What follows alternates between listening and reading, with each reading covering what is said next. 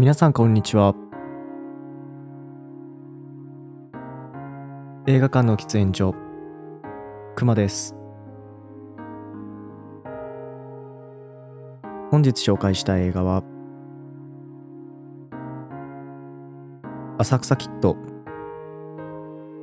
ネットフリックスのオリジナル作品になります。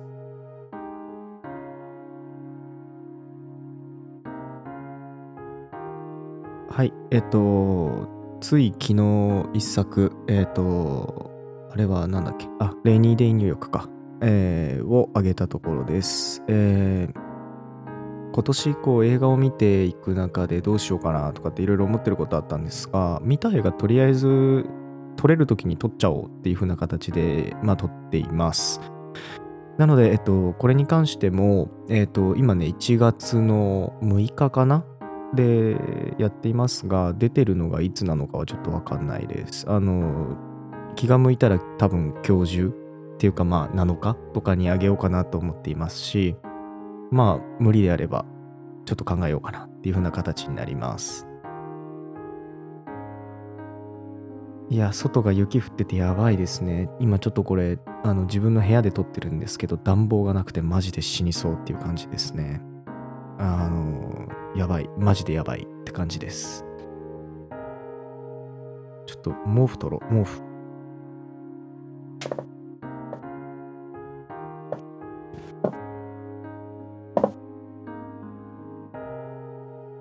これで多少マシですね。あー、高え。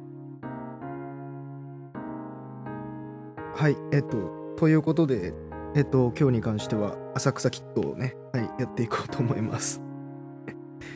声が遠いよっていうね、アホかよって話ですね。あの、準備してから撮れって話ですよね。はい、僕もそう思ってます。ただまあ、しょうがないよね。あの、こういう感じです。ちょっと、こんぐらいかな？そうだな。うん。はい、えっ、と、では、えーやっていきたいと思います、えー本日に関しては浅草キットをやっていきたいと思っています。で、浅草キットですが、えっ、と、ネットフリックスのオリジナル作品になっております。えー監督、脚本は劇団ひとりさんです。出演は柳楽優弥さん、大泉洋さん、門脇麦さん、鈴木保奈美さんっていう風な形です。えっと、まあ、言わずもがなというか、まあ、かなり人気の作品だったので、皆さんご存知かなと思います。で、えっと、ネットフリックスのオリジナルオリジナル作品になるので、ネットフリックスやってない方に関しては、ちょっと見る手段がかなり限られてくると思うんですけど、まあ、月980円とかなので、まあ、この映画見るためだけにネットフリックスに入ったとしても、あの映画館行くよりは安いっていう、まあ、映画館の喫煙所ってタイトルなのに、すごい映画館に対して、なんていうんですかね、お金を落とさない方法を教えるっていう、なんとも言えない感じですけど、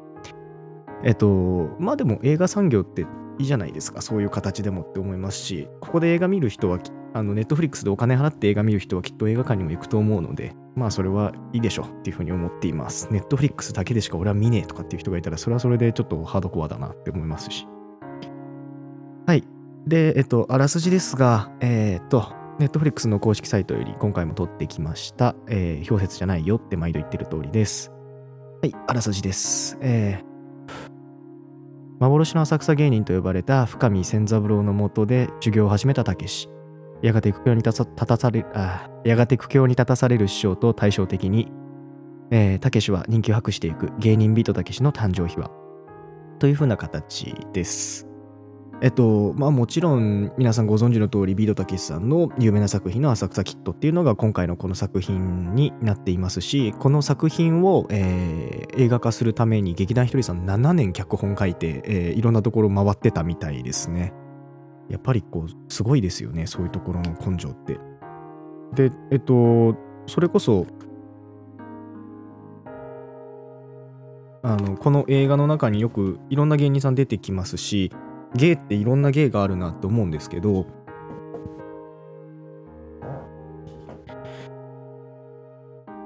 なんかその中ですごく対なんて言うんでしょう特徴的っていうかあのなんて言うなんて日本語言うんだろうなえっ、と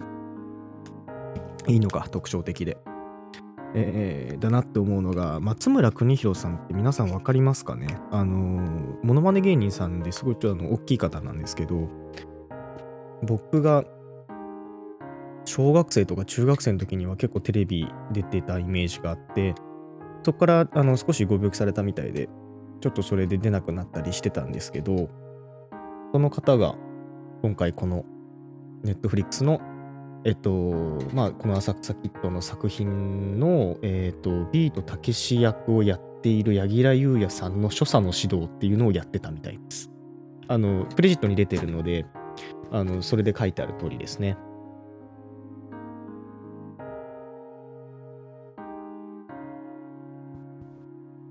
全然これ刺さんないな。あ、来た来た来た。あ OK。はい。あ、今何やってたんだって話ですね。あの、プルームの電源が入んなかったんです。充電したかったっていう。で、えっと、そうです。松村邦弘さんがやっていて、で、有名なこの中のエピソードみたいなんですけど、えっと、柳楽優弥さんが、こうすごい時間をとって、ビートたけしさんのモノマネっていうか、その、所作指導を受けて、で、そこでこう、がっつりなんてなんでしょう、そのビートたけしという役になりきれるようになった時に、あの、あまりにもビートたけし的すぎる動き、あの、首をこう曲げる仕草だったりとか、肩を動かす仕草っていうのが、あの、出過ぎてしまって、それが強くなりすぎたために、それをちょっと薄めるっていう期間があったみたいっていう話を聞いたりしたので、そう考えるとやっぱり、あの、芸事っていうところで考えるとこの映画はすごいなっていうふうに思うところがまああります。で、えっと、何の話をしようかなっていうふうに今でもすごく迷いながら話してるのでこんな感じでちょっと導入長くなってしまってるんですけどえっ、ー、といろいろ調べたんです今回。あのじゃあその深見千三郎っていうこの大泉洋さんが演じているキャラクターってどんな人だったのかって幻の浅草芸人って呼ばれていたりとか。あとこのフランス座っていう場所はどういう場所だったんだろうって思ってそれを調べてみたりとか。まあ浅草きっと読めよって話なんですけどちょっとそれはあんまり叶わなかったので、叶わなかったっていうよりも、ちょっと、あの、まあ、めんどくさくなっちゃったので えっと、読まなかったんですけど、あの、読みたいんですよ。読みたいんですけど、僕今、積んどく家に30冊ぐらいあって、それ処理してからじゃないと無理っていうので、ちょっと30冊読むの待ちたくないな、自分でって、これ先取りたいなと思ったんで、先にそれやるんですけど、えっ、ー、と、というところがあるんですけど、まあちょっとそこら辺はおいおい話していくとして、まあ感想先にいろいろ言っていく中でそういう話も触れていければいいのかなっていうふうに思っています。えっ、ー、と、で、すごくこう、パッと見っていうか、まあ見てみて思ったことっていうのが、えー、まあすごい日本の中で今ある言葉、いや違うな、これ言うのやめよう。えっ、ー、と、夢を追う人。もしくはそれを支える人、諦めた人。大体の人たちって何か夢を追ってたことがあると思うんです。ちっちゃい頃はサッカー選手になるんだ。僕言ってました。えー、バスケットボールやってたんで、バスケットボールの選手になるんだ言ってました。とか、まあそれがいろいろあって諦めなきゃいけないっていう時が来たりとか、じゃあ、例えば今回の映画にも出てきますけど、旦那さんの夢が私の夢なのっていう風な形、まあそんなセリフは出てこないですけど、ただそれそういう動きをしてる旦那さんが好きだからっていう理由でそれを応援できる奥さんだったりとか。えっ、ー、とその夢さえも破れた後で誰かを支えよう誰かをサポートしようっていう風に動く人たちだったりとか。そういう体験って多分皆さんあると思うんですけどそういう人たちだからこそもしくは全員がそういう体験があるからこそこの映画はいろんな人に刺さってで国内のネットフリックスの初登場1位になったのかなっていうふうにまず見ててすごく感じました。例えば夢を追う人だったらこの主演のたけし。あのまああの主演っていうか主人公かのたけしっていうのがそうですしまあそれを支える人っていうとその途中で出てくる千春だったりマリだったりとかっていう役はそうですしまあ夢を追うっていう形ではないですけど例えばそれを支える人の中ではあのー、この師匠って言われている深見千三郎さんも多分そうなんだと思いますしまあ追ってるっていうところでも言えると思います。で夢を諦めた人っていうのは正直この映画の中には明示されては出てこないのかなっていうふうに思います。あのこの人も何もかも諦めちゃってるよっていう描写はどこにもないなっていうふうに思っていて。で途中で千春が歌を歌う前のシーンぐらいまでは歌を諦めたっていう風な描写があるんですけどあそこでこう諦めたっていう形ではあるんですけどただその後に結局あの歌が歌えてそこで少しこう希望が見出せてっていう風な形になるのでなんかこう何て言うんでしょう。歯切れの悪い感じで諦めたっていうよりもすっぱりと諦めきれたっていう風な形になるのでちょっとそれは違うのかなでもどうなんだろうなって今自分でも思うところですね。でえっとまあこうこの映画じゃあレビューしようと思っていろいろ調べたんですけど、まあ、レビュー記事いくつか見ていてその中でちょっとどうしてもこれは何て言うんでしょう。あの反論したい。ただそれを出しちゃうとこうどの記事か分かっちゃうのでまああのどの記事かっていうのは特には言わないんですけどただあの海外じゃ受けないんじゃないですかねみたいなのとかあの日本だから1位なんでしょみたいな言い方をしてる記事があったんですけどあの何をバカなこと言ってるんだって話だよこの映画っていうところであの、もともと、だって監督の劇団一人がずっと自分がやりたい、自分がこの映画を、にすごく夢を与えてもらったから自分はそれを人に見せたいっていう風に、えー、やっている映画ですよっていう。ただの一個人がスタートの映画っていうところがまず一個あるのと、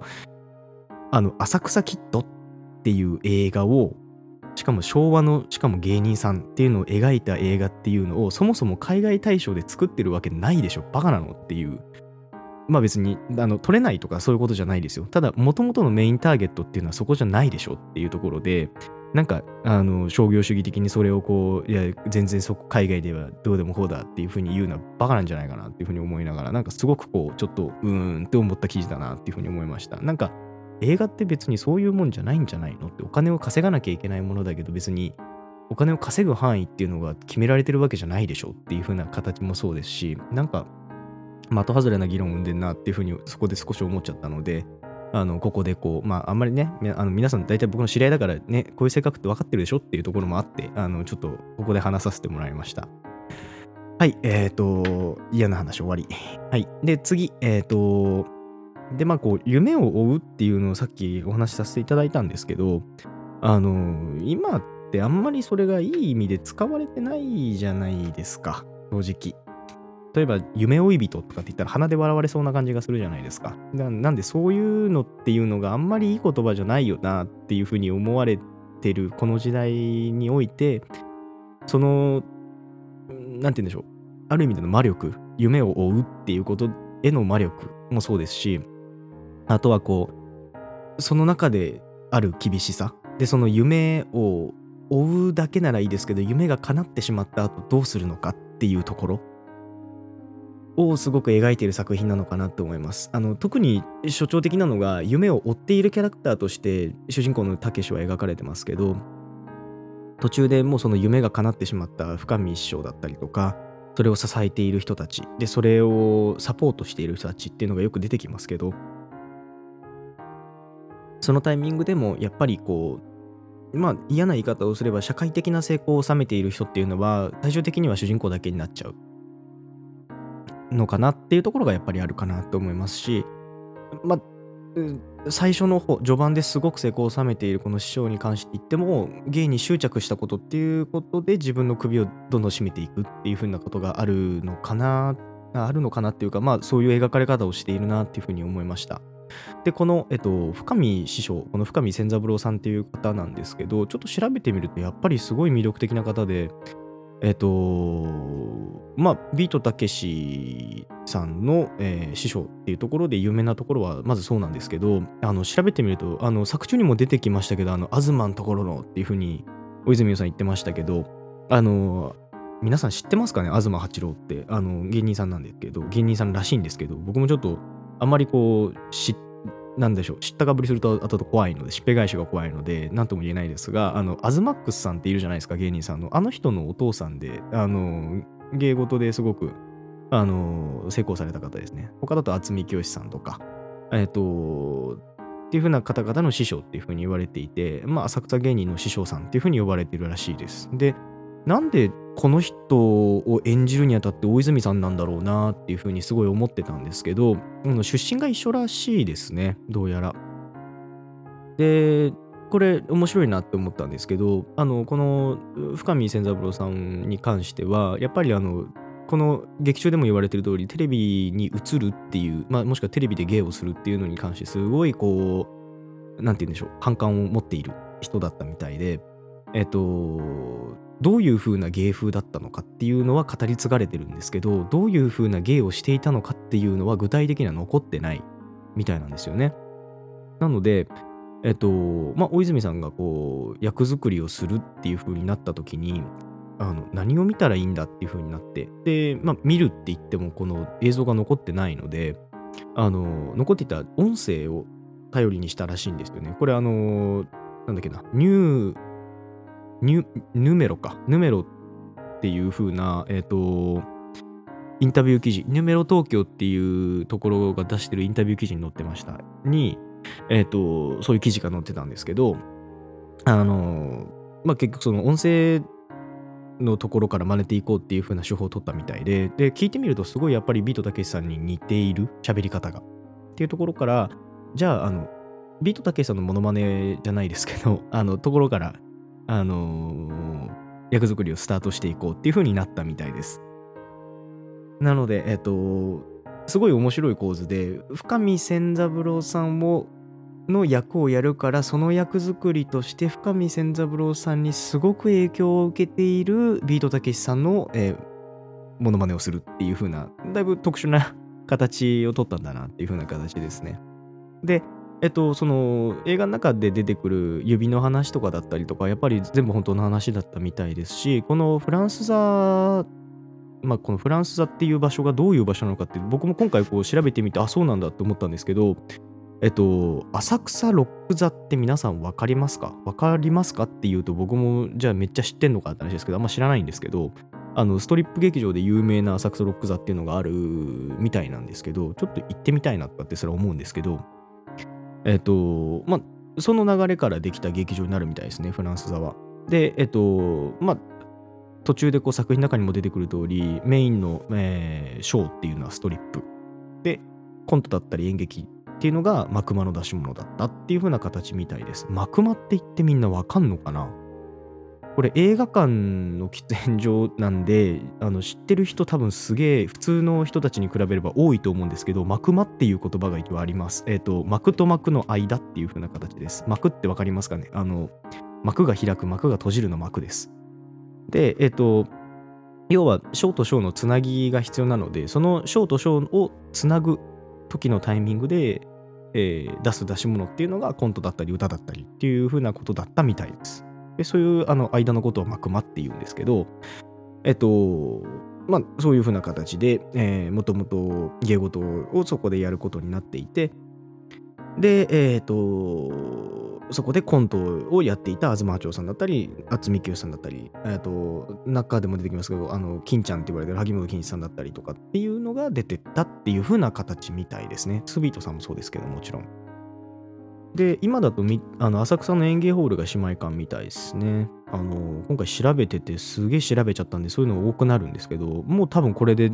だいぶ終わりだと思うので、あの、豆知識的なやつは。なんでいいかなと思うんですけど、で、こう、じゃあこの映画見ててっていうか聞いててどうしようかなってすごい思ったんですよね。あの要は喋るってなるとすごい難しいなと思っててこう深掘ろうとするとすごいやっぱり難しいところがあるんですけどえっ、とすごく思ったところで言うんであればえっと、途中でこう人生二度切ってるんだよっていう風に言うセリフがあると思うんですけど、まあ、そこで見ても人生二度切っていて、で、その二度目切った時っていうのは、一度目はあの菊次郎の夏とかっていうところで描かれているような多分ビートたけしさんの実家から芸人になるために外に出ていくっていうところまでを通した一度目。で二度目っていうのがこのフランス座の方に出ていてフランス座からテレビの方に出るためにあの波紋を受ける2度目。ここまでって言っていいのかな？言ってからすげえ思った今。えっ、ー、と、ダメだったら教えてください。ダメだったよ、お前ふざけんなっていう人言ってください。あの、ビール一杯おごります。えっ、ー、と、ごめんなさい。えっ、ー、と、で、っていうのがあるんですけど、で、そのタイミング、でもいいよね。みんな知ってるよね。ビートたけしがテレビで売れてるってことぐらいわかるよね。あのそれ知らなかったんで、それ超大事だよとかっていう人いたらちょっと教えてください。あの、議論しましょう。でもまあ、はい、あの、そういうことがあって、で、えー、その時にやっぱりその菊次郎の夏を見ているとわかるんですけどあの不正の感じがすごく似ているのかなっていうふうに思うところがありました。あの要はあのビートたけしのお父さんっていうところと、えー、今回の深見千三郎さんっていうところがちょっと似ているところがあるのかなって浅草のあの江戸っ子気質でちょっとシャイででも粋な計らいができてっていう風なちょっとかっこいい大人じゃないですけど、うん、でも菊次郎さんってどうだったんだろうな。あのドラマで見てた感じ違う気もしてきたな。うん。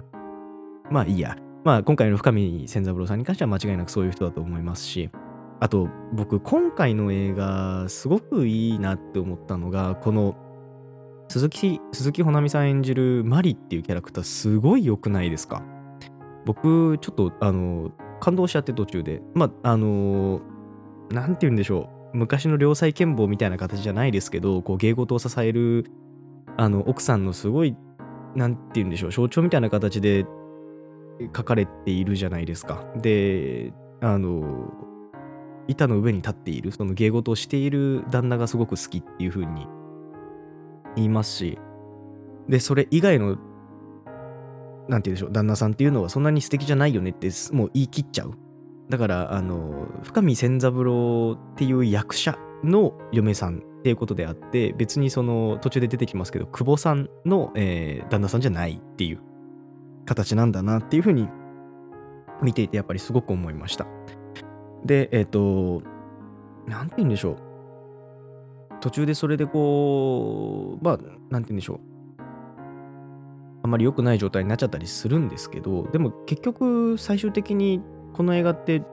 丸く収まるじゃないですけど全員があのー、幸せな方向にある程度向かってると思うんですよね。あのメインで出てくるキャラクターは。途中であの井上さんとか全然いなくなっちゃったんで分かんないですけどあのもしかしたらあの放送作家とかでうまくやってたらいいなって思いますけど多分そんなことないのかな。どうなんだろうな。調べたら出てきそうですけど、まあ、ちょっと分かんないので何とも言えないですが。ただあのー、例えばあの、途中で出てくる子供と一緒に、ああ、これなんでもないですよ。えっ、ー、と、千春さんの、あの、その先の姿だったりとか、あと、それ以外の人たちの姿も出てきますけど、えっ、と、それもある程度幸せそうですし、あと、途中で出てくる、まあ、誰が言うっていうことまでは伏せといた方がいいんだろうなって思いますけど、帰る場所を守らなきゃいけないっていうふうに言っているセリフっていうのが、やっぱり一番最後のシーンにつながっていくんだろうなっていうふうに思いますしそれを守りきったからこそ守りきったうーんでもそれが少なくともこの主人公の中で守りきられていたっていうところが一番大事なところなんだろうなって思いますしあのエンドっていうのは多分そういう見方でいいんだよなっていうふうに思いながら見ていました。あのー、で師弟関係っていうところも結局そこの部分ではかなり、えーと、守られているのでそれで考えてもすごくいい映画だなっていうふうに思いましたしあのうん何て言うんだろう。ああとあれですね。あのそれこそ最近やっている「鬼滅の刃」じゃないですけど あの遊郭って何なのっていう子供の質問にどう答えたらいいのかっていうので大人の遊園地とかって言ったらいいんじゃないかっていうのがありましたけど あの、まあ、それでもいいなって思いますし、もし、あの、ストリップクラブっていう、ストリップクラブじゃないですね、ストリップ劇場っていうのがどういう場所かっていうのの説明が上手にできる、その、どういう場所か本当に伝えるんじゃなくて、ぼかせるっていうことであれば、この映画、いい映画なん、あの、子供に見せても全然問題ないんじゃないかなっていうふうに思います。あの、ヌードシーンとかもないですし、あの、際どいシーンはありますけど、でも別に見えるわけじゃないですし、ちょっとなんでしょう、途中途中言ってることがわからないっていうシーンはあるかもしれないですけど、でもこう、あ、なんかすげえいい映画見たなっていうふうに思える映画なんじゃないかなっていうふうに思いました。で、こう、どういう人にこの作品がおすすめかっていうのをまた今回も例に漏れず話そうとは思うんですけどあの非常に難しいなと思いますあの劇団ひとりさんの作品が好きな人が見ればいいんじゃないのっていうふうにいつもの流れから言うと言いたくなるんですけど正直僕あの他の劇団ひとりさんの映画見たことないんですよ。なんであの作品の比較ができないので、それはちょっと今回言わないことにして、えっ、ー、と、例えばこう、熱い師弟関係とかっていうのがもともと好きな人であればもしくは芸事っていうのが芸事って言っちゃいけないですね。芸人さんの話とかっていうのが好きな人であればまず見ていてあいい映画だっていうふうには思えるのかなって思いますしそれ以外で言うんであればあのバディものとかが好きな人は意外と好きかもしれないです。あの男2人あのホモソーシャルな関係でこう一緒にバカやってみたいなシーンはちょくちょく出てきますしあのそういう関係性がすごく強い映画でもあるかなと思うのであのそれはまあそれでいいかなとも思いますしあとはちょっとしたファミリームービーっていう風に考えてもこれはいいんじゃないかなっていう風に思います。なんであのなんでしょう、あの、絶対間違ってますけど、あの、誤解を恐れず言えば、僕のワンダフルライフとか、ああいう違うな、絶対これ違うな。えっ、ー、と、なんだろうな。うーん、ビューティフルマインドじゃなくて、アイアムサムじゃなくて、えー、まあでもそういう感じです。ドラマ映画っていう風に言われるような映画が好きな人たちっていうのは、あの、楽しんで見られるんじゃないかなっていう風には思います。で、あとは、この、僕、平成生まれなので何とも言えないですが、昭和の時代に何かノスタルジーを感じるとかっていう人も見ていてすごくいいんじゃないかなっていうふうに思います。あの、生きたことがないですし、僕浅草っていうのも行ったことが一度しかないので、その時代がどんな時代で、どういう風な場所でっていうところはちょっとうまく表現ができないんですけれども、でもそれでもかなり、あのー、多分、まあでも、なん、なんて言うんでしょう。もともと浅草キッドっていう作品自体が、あの、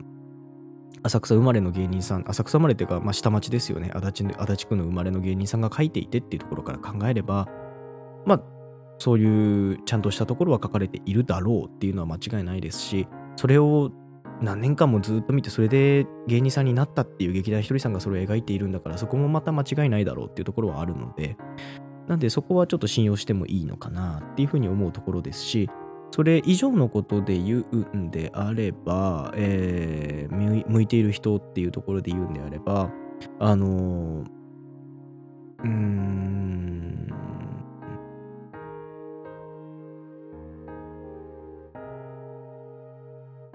ちょっとパッと今思いつかないな。ただ、あの、僕、ここで絶対に話しとかなきゃいけないなっていうふうに思ったことは映画好きな人は絶対見た方がいいかなっていうふうに思いました。あのすごい凡庸な言い方ですけどあのなんで映画見んのかなっていうのを、まあ、前回も話をしていてで今回もすごくそれを思ったんですね。あの映画を見るのって何か誰かがした体験とか考えた体験っていうのの追体験だよなっていうふうに思うことが最近すごくあってでその生き方ってで、その生き方をこう追体験するっていうことで、何かその追体験したことっていうのが身になっていくっていうふうなことを考えると、え、ー、と、この映画で言っていることっていうのも、あながちこう自分の身になっていくのかなっていうふうに思っていて、なんで映画をそういうふうに見てる人に関しては絶対見た方がいいかなっていうふうには思う作品になりました。ちょっと今回あれですね、なんかまとまりがないし硬いこと僕言ってますね。なんかあれだな、キャラに合わないな。でもまあいいか。こういう時もあっていいですよね。あの、ダメだっていう人、面白くなかったって人は、あの、大丈夫です。あの、近日中に僕、スーサイドスクワットも今日見たんで、スーサイドスクワットを上げるんで、そっちは、あの、アホな話いっぱいするんで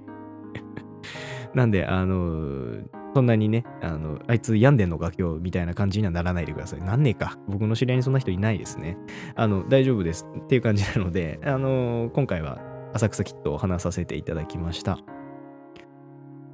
えっ、ー、と、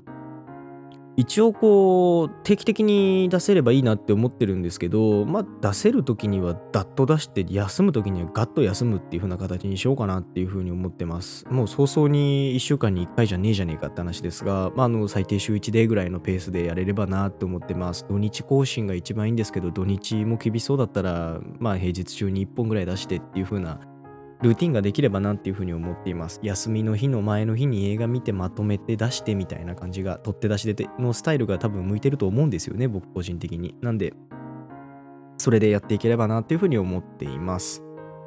ちょっと今回まとまりなかったな。なんかちょっと反省だなっていうふうに思いながら今やってます。ちょっとテンションなんで低いです。はい。では、えっ、ー、と、浅草キットの方、話させていただきました。ここまでした。バイバイ。